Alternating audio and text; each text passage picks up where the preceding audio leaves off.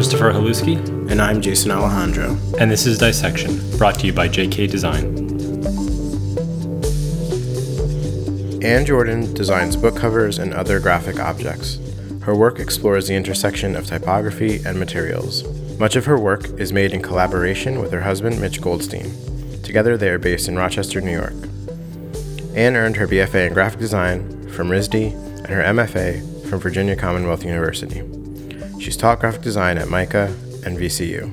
All right, so in this interview, we speak with Anne about the book cover that she made for The Woman Who Read Too Much, a novel. I want to say it was Stanford University Press, published by Stanford University Press. Yeah, so we got to talk to Anne, and she talked a lot in this interview about her process for how she goes about designing book covers, which starts with reading the manuscript um, which was kind of interesting. Just talk a little bit about that and the research she does leading into um, designing the cover. Um, and then she talked a lot about her process in terms of materials and working with her hands and using physical objects to design. So, to kind of describe this cover a little bit, it's minimal, it's um, it's spare, it's I mean beautiful. Um, imagine you have two sheets of paper or you're kind of flipping through pages in a book. And um, the type that is on one page is it almost could be like cut through or reflected onto the page behind it like there's light coming through. Um, so you're talking about like there's layering there's opacity. Um, something about it even feels a little bit like skin or parchment or something right? Yeah, which I think that's a nod to the period where the, in which this novel is set, which is kind of like an ancient setting. Uh, yeah, and it's um, you know, this isn't like brightly colored. It's very textural. Um, it's really impressive. Um, I remember seeing this cover for the first time and just remembering how striking it was. You have this kind of displaced typography thing happening, um, and it's always really impressive to speak to designers who, you know, sometimes we we think and we take it for granted, right? This idea of simplicity and that doing something simple is just like is simple in itself, right? But it's not. It takes so much work to get there, and even the process that Anne goes into in the interview, you know, sheds light on that and how much work she went through to end up with this, which was not um, not one of the ideas that she was initially really even considering. Yeah, it's really interesting the idea of simplicity and how simple this cover is visually, and yet she started at a place where it was very messy and complex, and she was using hair extensions, and they were kind of weaving through the letters, and it was really um, very different stylistically. And then yet somehow, you know, through her process, she ended up here with this more simple style of cover. Um, so yeah, really interesting to hear how she kind of worked her way through it. One of the things I love about Anne's work, and also you know she works with her her husband and collaborator Mitch, um, and and so the two of them together is they they do a lot of they utilize a lot of different kinds of media as they're working. So like you mentioned, hair, um, cut typography, cut paper, uh, lighting, photography, video. They kind of do it all. Um, one of the uh, kind of supplemental, you know, uh, things that she had sent us was even a video file, um, you know, where um, she's kind of doing playing around with the paper and the typography and stuff. Harkening back to one of our earlier interviews with Nancy Skolos and Tom Wedell, um, and who Mitch and Anne both learned from, mm-hmm. you can definitely see the correlation to their yeah. their styles, their process, you know. Yeah, and um, it's just really interesting. I love seeing designers who work in that way, who there's a high level of experimentation and, and rigor, but also like they kind of just get to sometimes discover things and have fun, and then let that define you know the the final result. Yeah. So it was a really good interview. Hope you guys enjoy it. Hi, I'm Anne Jordan. I'm a book cover designer based in Rochester, New York. Anne, thank you so much for uh, joining us. We're really excited to talk about the cover design that you did for The Woman Who Read Too Much. Um, tell us a little bit about how this project got started. I mean, where did it begin? Uh, well, actually, it began with you, Jason, because you introduced me to Rob Ehle at Stanford University Press. And he sent this brief along to me and it sounded great, so I accepted it right away. Um, it's a historical fiction novel about a really amazing, strong woman in um, Persia who did all the things that women are not supposed to do, like learning how to read and becoming a poet and removing her veil. So it was a really beautiful story, and I was excited to do the project. So one question I have that I'm curious about because I've never done cover design myself, so this is really a question for both of you guys: is do you read the book before you work on the cover design, or at least a portion of the book? Well, in this case, I did because um, Stanford University Press provided me with the complete manuscript, and that's my preference.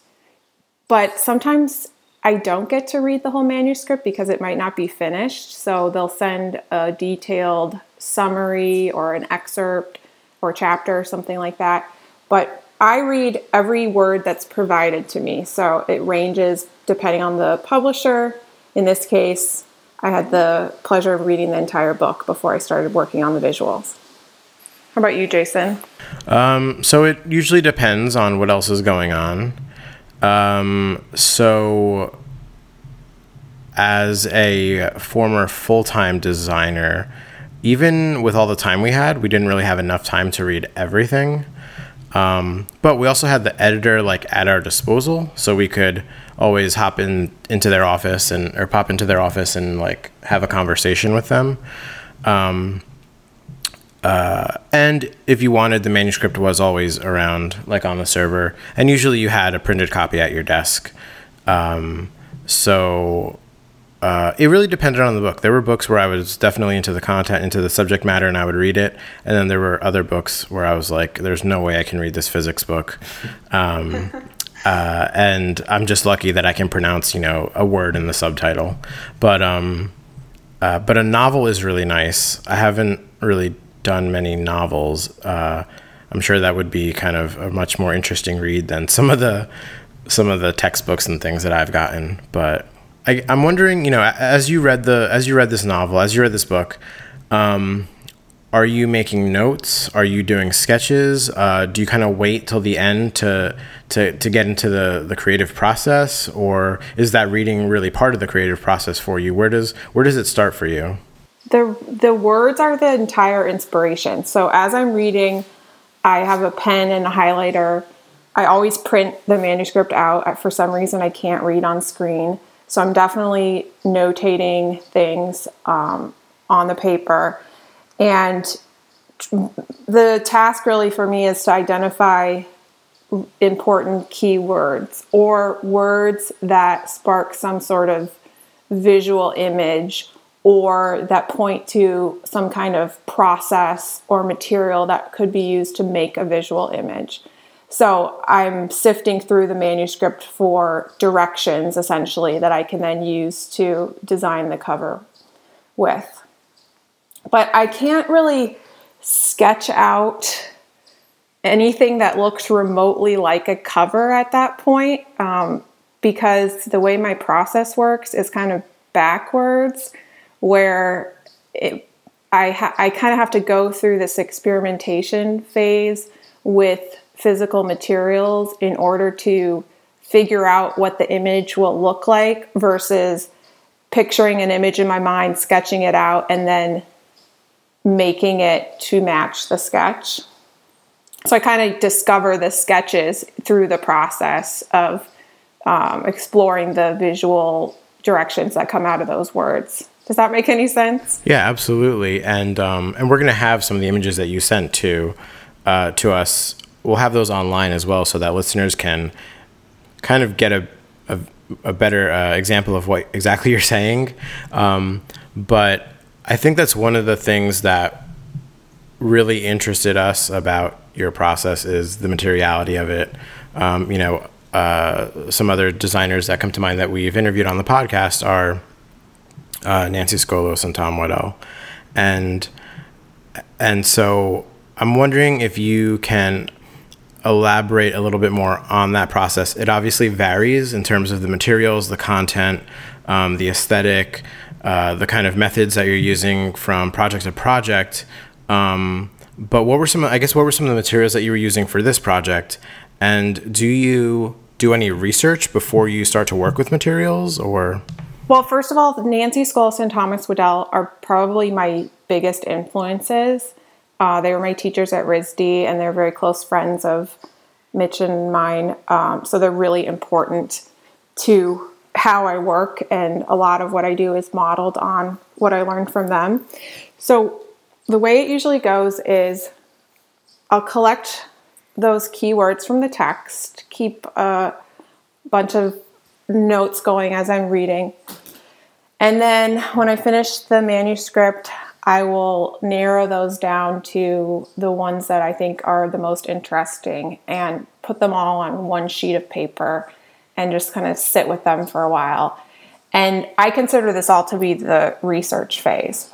So, from that narrowed down list of words, I'll start making notes about what kinds of uh, materials or methodologies or tools that those words make me think of. So, for example, if one of the words is perspectives, that might lead me to take the title of the book and photograph it from a hundred different perspectives or look at it through a bunch of different types of glass lenses. So I'll be making little notes about that kind of thing um, to match up with all of these words. And then Mitch and I will sit down together. Mitch is my husband, and we collaborate on a lot of these things.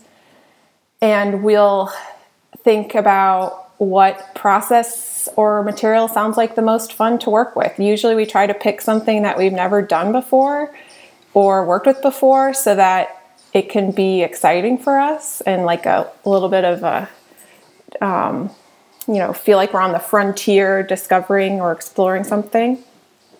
And then after that, I take a trip, a shopping trip through my collection of stuff which is everything from pretty much any art supply you can think of to collection of plastic wrappers from things I get delivered to the house or like some weird thing we found at the hardware store that might be useful someday. Just all this stuff that we keep uh, collected in our studio. We're kind of like organized hoarders. And I'll also sometimes go on a shopping trip through uh, Michael's or Home Depot with this list in hand and just be on the lookout for anything, any kind of physical tool or material that might align with these words. And I'll gather all this stuff together on a table in my studio and then start playing with the materials and taking pictures of them or throwing them on the scanner or layering uh, multiple images together, cutting things up, reassembling them, essentially trying to figure out how to make an image from them and specifically how to incorporate some kind of typography with them. So that'll lead to a whole bunch of digital images because ultimately this the final piece has to be something that's two-dimensional, digital, reproducible. So I try to get the materials into that format as quickly as possible. And then Mitch and I will sit down in front of Lightroom, which, by the way, is the greatest software of all time.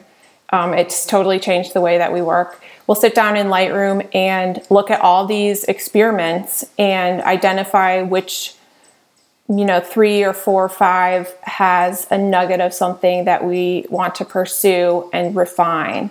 So that is that's the research phase. That's how we get ideas. That's how I sketch. Um, I sketch with my hands and my camera with these materials on a table, you know, in physical space. I really have a hard time sketching on a blank page in InDesign or the, the Illustrator artboard. So that's pretty much the process. You know, there's a lot of room for variation within that and depending on the tools that we choose, can lead to a lot of different types of images. So, for this book, what were some of the words that stood out that you noted, and then what were the materials or objects that those words led to? So, the book is it's about this woman who uh, was martyred for her religious beliefs and her socially radical ideas in ancient Persian history. So, she uh, there's a famous incident in the book where she was in front of a whole bunch of important men in the court and she unveiled herself.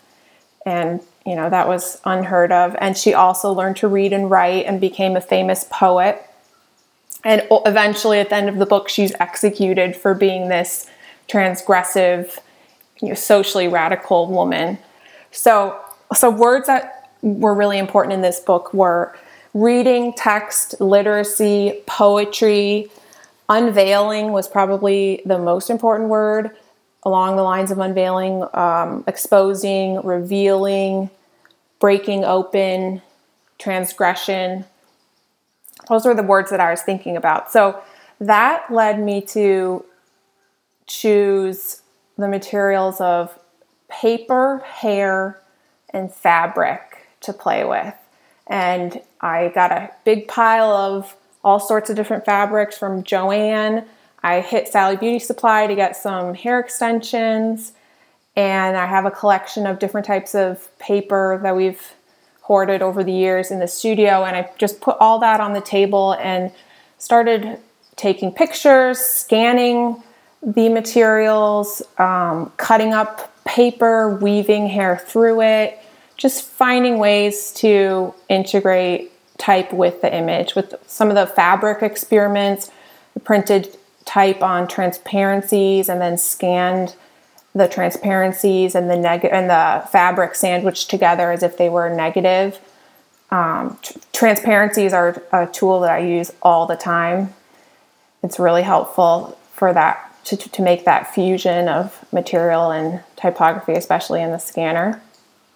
So that's uh, that was my sketching phase, just figuring out how fabric, hair, and paper can come together to make an image. That process usually takes me probably five days. I, I spend the most time on that sketching process because it takes a long time first of all to get something to to figure out something that's going to work and i also find that all the various ideas that don't get used in one project become seeds for another project. So I think for me, it's worth investing a big chunk of time in that because I know it'll be valuable down the road in some other way that I can't predict. Why do you think your process, um, like, what is it about working with your hands or using different materials that appeals to to you so much? I mean, I'm sure people may be listening to this and might be like, I could just find a stock photo of hair, right? And Photoshop this or something. But what is it about your process that you think? Um, I mean, why why is this your process? In other words, it's really fun. It's uh, driven by curiosity about image making and a conviction that anything in the whole world can become an image. And it's a fun puzzle to figure out how I can take some random thing from Sally Beauty Supply and integrate it with text and turn it into a book cover. It's a challenge and a puzzle and um, something I haven't done before. Unlike opening up a new document in InDesign and where everything is familiar. So there's a um, sense of excitement and curiosity that definitely leads me to work this way. I also find that accidents are more likely to happen when I'm working with real stuff and when I'm combining my hands with my digital tools and moving in and out of the computer. Usually the work that I make it's not just it's it's not just, you know, phase 1 is by hand and then I'm going to the computer and then it's done. It's not linear like that. It goes back and forth and the images move in and out of the computer. I might make something, take a picture of it, print it, then fold that print up, take a scan of that. So there's a layering that happens. Um, and I think uh, that layering leads to images that are a little bit mysterious where you can't quite identify how they were made. That's really appealing to me. Um, when people look at my work and they think that I did it in some like 3D modeling program, but actually it's a piece of paper that I just cut up with my hands and took a picture of. That's really cool to me that um, the materials can lose their um, surface identity and just become a visual communication device that is not attached to you know the recognizable material of hair extensions for example. So i think it's and i think it's also a combination or a, a driven by the fact that i just get really bored sitting at the computer all day. My back hurts my eyes hurt i have carpal tunnel syndrome it's just really unpleasant to always be working to something that's attached to a USB cord. So, are you also considering um, uh, the ways in which, like, the materials are, like, you're adding meaning maybe to the content, or you're because you're you're translating it in a lot of ways, right? You're you're taking it, you're you're building something physical out of it, and then you're maybe doing something to it on the computer, then printing that, then doing something else. And so all of those layers, I mean, they're kind of adding different meanings, like Sally's beauty supply, like and hair extensions, you know, and the way that that relates to an ancient Persian, you know, character, like it, it means something. So like, is that part of the process too? Like, do you get that deep into it or? I think no matter, no matter how you make a mark, and what type of market is, form communicates. So if you're going to present words alongside visual form, really they become one and the same. So the material that's used to form the visual shape of the word also needs to inform that word's meaning. And there's a point where that visual verbal connection just kind of clicks and the the visual shape of the word and the material that's used to form that word sync up and there's a visual verbal connection, that's really exciting to me because it enhances and amplifies the meaning of the word in a way that wouldn't be possible without the that infusion of material into that word.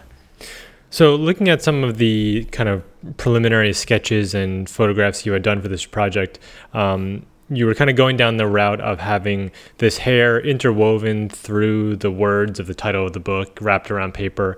Um, but then at some point that shifted and the, the concept behind the cover design changed. So talk a little bit about that process and how you went from one idea to a totally different idea that was actually the final cover.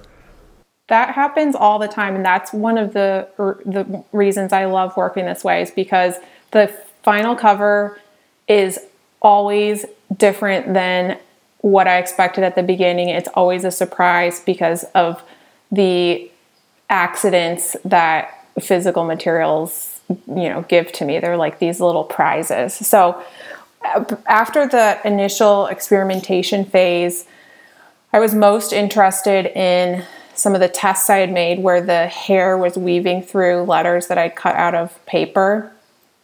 So I pursued that idea to put together a cover where the hair was wrapping around a page and it was backlit, so it had this um, glowing quality to it. And I really loved that cover, and I thought I was done. Um, so I started cleaning up the studio, and I had I had made all these different versions of the hair weaving in and wrapping around the page. So I had maybe ten different setups of this and they were just in a big stack. And as i was taking the hair out of the paper cutouts i was left with several paper cutouts stacked one on top of the other and i just peeled one up quickly and saw this whole other idea come out of the materials. It was just there waiting for me.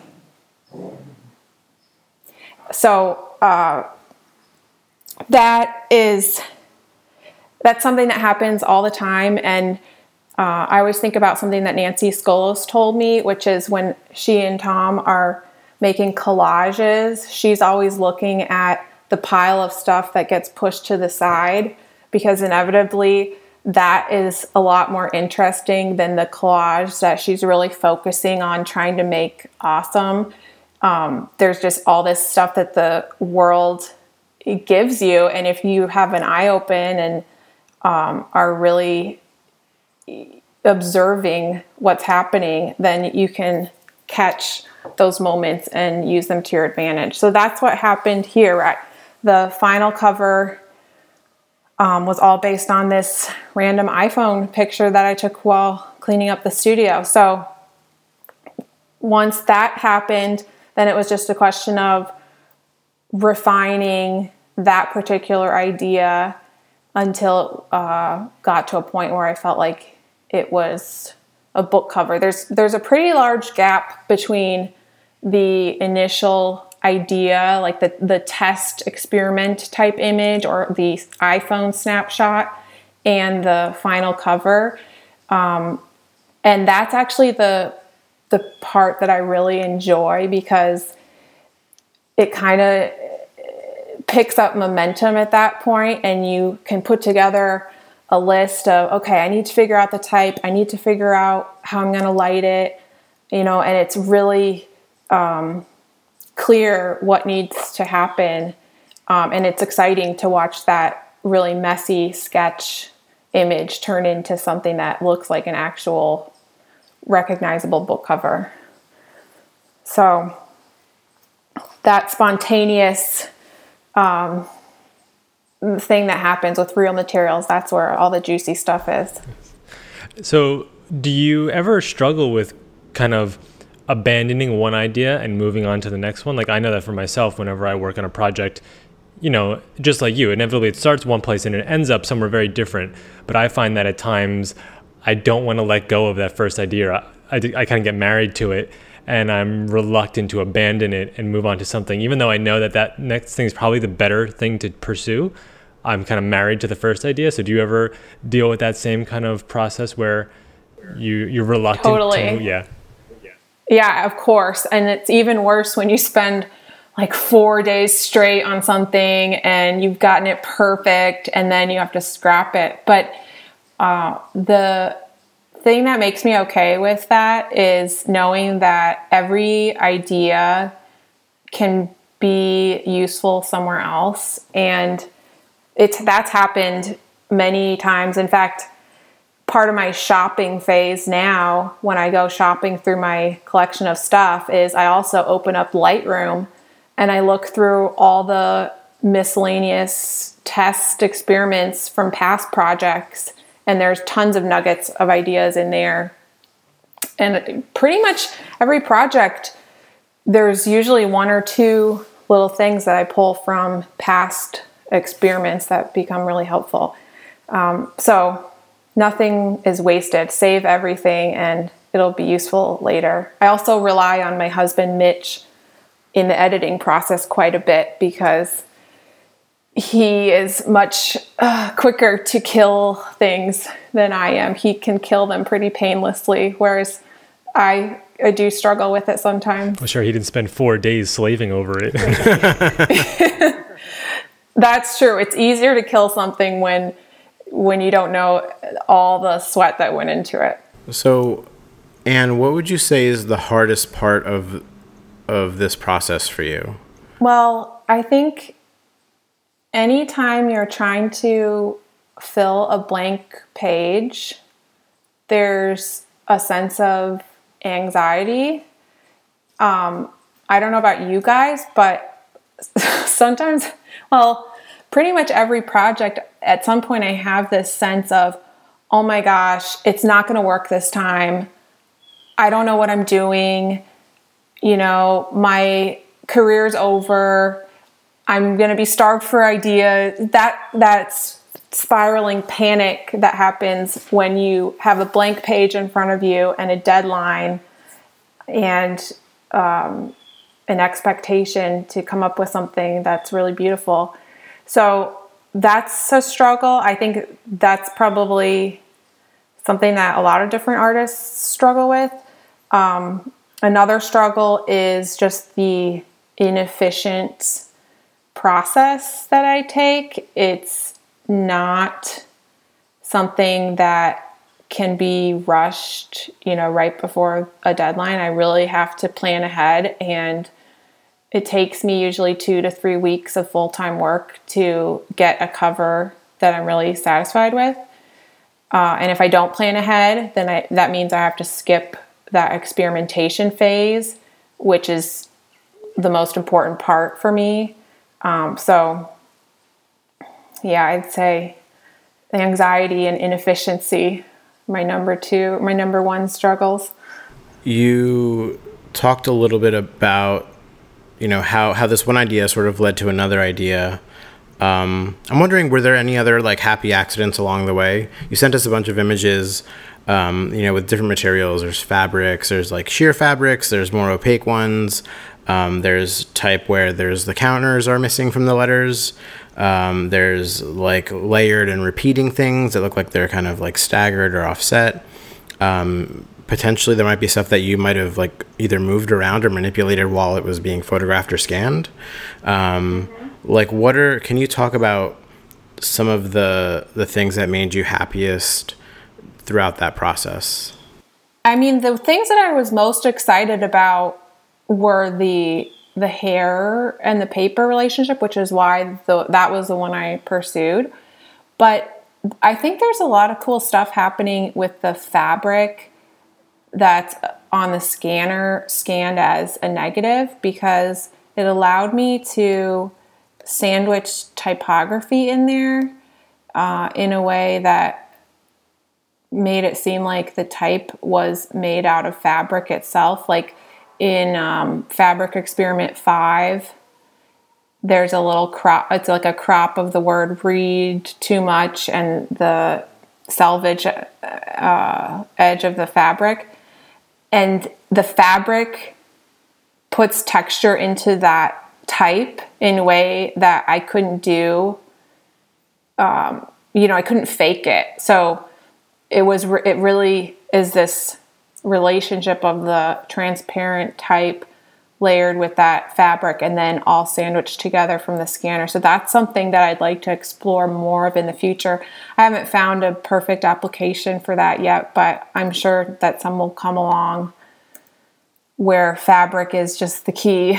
Um, so, yeah, I was also excited about uh, there's an image where there's a black vertical bar in the center, and that to me read as a book spine, and then the hair goes into these lines of fabric that the fabric is being stretched by the scanner.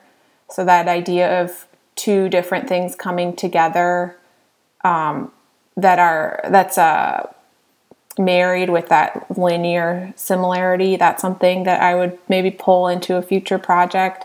I can pretty much find an idea in anything, um, any image. That's the thing with with ideas is they never you never run out of them. One idea can become a portal into a hundred other ideas, and once you narrow into a material or a process, you know you could spend the rest of your life working with fabric and photography and never exhaust the possibilities. So that's why it's I don't know why I always have the the anxiety phase where I feel like it's not going to work this time because um, it always does. Like as long as you start making something, you'll end up with plenty more ideas really than you know what to do with.